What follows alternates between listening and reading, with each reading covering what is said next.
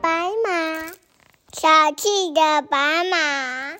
有一只白马站在草原上，看到一只花鹿跑过来，心想：这草原是我的，它来做什么？当花鹿走近的时候，白马很不友善地说：“你到这里来做什么啊？”花鹿说：“我来吃青草啊。”白马说：“拜托，这片草原是我先发现的，请你到别的地方去吃草吧。”花鹿很不服气地说：“这草原上的青草那么多，分给我吃又有什么关系呢？”白马去请一位路人赶走花鹿。路人说：“只要你带上我的缰绳，我就帮你赶走花鹿。”白马答应了这个路人的条件，但是白马被套住缰绳以后，发生了什么事？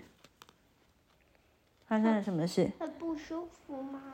啊，如果路人把他套住了缰绳，把白马套住了缰绳，会发生什么事？妹妹？嗯，会不舒服吗？路人套住了，把他套住以后，就说：“你要帮我拉车。”白马后悔的说。